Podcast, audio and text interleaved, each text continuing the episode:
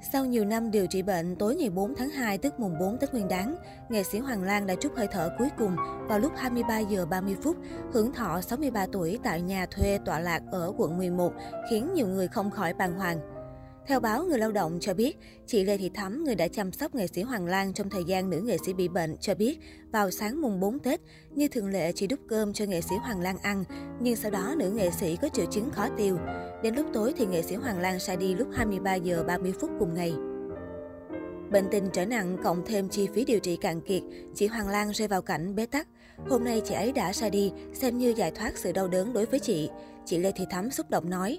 Nghệ sĩ Hoàng Lan sinh năm 1959 tại miền Tây là một gương mặt diễn viên nổi tiếng của thập niên 90 và là gương mặt gạo cội trong làng nghệ thuật Việt.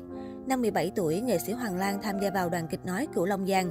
Sau nhiều năm hoạt động trên các sân khấu, Hoàng Lan góp mặt trong các chương trình trong nhà ngoài phố của đài truyền hình thành phố Hồ Chí Minh.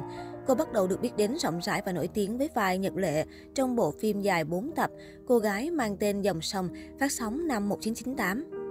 Bên cạnh đó, nữ nghệ sĩ còn để lại ấn tượng đối với khán giả qua những vai phản diện, vai má mì, chủ quán cơm tù trong loạt phim Hai mưa nắng, Lan xì bo, Cổng mặt trời, Cô thư ký xinh đẹp. Bên cạnh đó, khi nhắc đến nghệ sĩ Hoàng Lan, khán giả sẽ nhớ ngay đến hình ảnh một nữ diễn viên với mái tóc bờm sư tử. Vào năm 2011, sau khi tham gia xong bộ phim truyền hình Cổng mặt trời, nghệ sĩ Hoàng Lan gặp tai nạn giao thông nghiêm trọng, khiến nữ nghệ sĩ bị đột quỵ. Cũng từ đó, bệnh tình của nữ nghệ sĩ ngày một nghiêm trọng.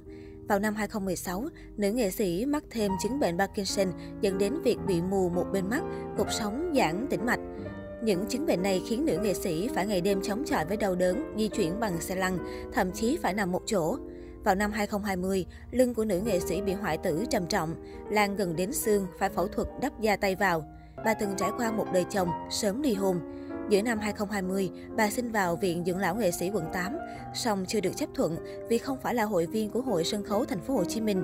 Nhiều năm không đóng phim, cộng thêm bệnh tình một trở nặng, nhiều nghệ sĩ mạnh thường quân đã tổ chức quyên góp kinh phí giúp Hoàng Lan. Nghệ sĩ Phi Phụng kêu gọi được gần 150 triệu đồng. Nhạc sĩ Nguyễn Văn Trung cùng một vài người bạn quyên góp được số tiền 90 triệu đồng. Thậm chí, các đồng nghiệp như Quyền Linh, Trịnh Kim Chi, anh em Lý Hùng, Lý Hương cũng trực tiếp đến trao tiền và thực phẩm. Tuy nhiên, số tiền quyên góp cũng nhanh chóng vơi đi do chi phí chữa trị bệnh quá tốn kém. Trước đó, chị Thắm từng tâm sự, do chi phí sinh hoạt thuốc men viện phí quá nhiều, nên nữ nghệ sĩ Hoàng Lan quyết định xin ở nhà hẳn vì số tiền mạnh thường quân quyên góp gửi ngân hàng rút ra mỗi tháng để chi trả, nhưng đã vơi hết. Cũng vì vậy, gần một năm trở lại đây, nghệ sĩ Hoàng Lan chỉ có thể nằm một chỗ, phần lưng bị hoại tử, các cơ tay chân bị co quắp, không duỗi thẳng được, nói chuyện khó khăn hơn do bệnh tình. Đến tháng 11 năm 2021, nghệ sĩ ưu tú Trịnh Kim Chi đã chia sẻ một số bức ảnh đến thăm nghệ sĩ Hoàng Lan sau khi đàn chị trở về nhà suốt 4 tháng qua. Theo như chia sẻ của nghệ sĩ ưu tú Trịnh Kim Chi cho hay, bệnh tình của nghệ sĩ Hoàng Lan ngày một yếu khi tay chân bị co rút, nằm bất động không thể đi lại được, tay có thể nhấc nhẹ lên, chân thì không thể. Bên cạnh việc đến thăm và động viên tinh thần của nghệ sĩ Hoàng Lan, Trịnh Kim Chi còn trao tặng đàn chị số tiền 64 triệu đồng còn lại mà các mạnh thường quân khán giả ủng hộ trước đó.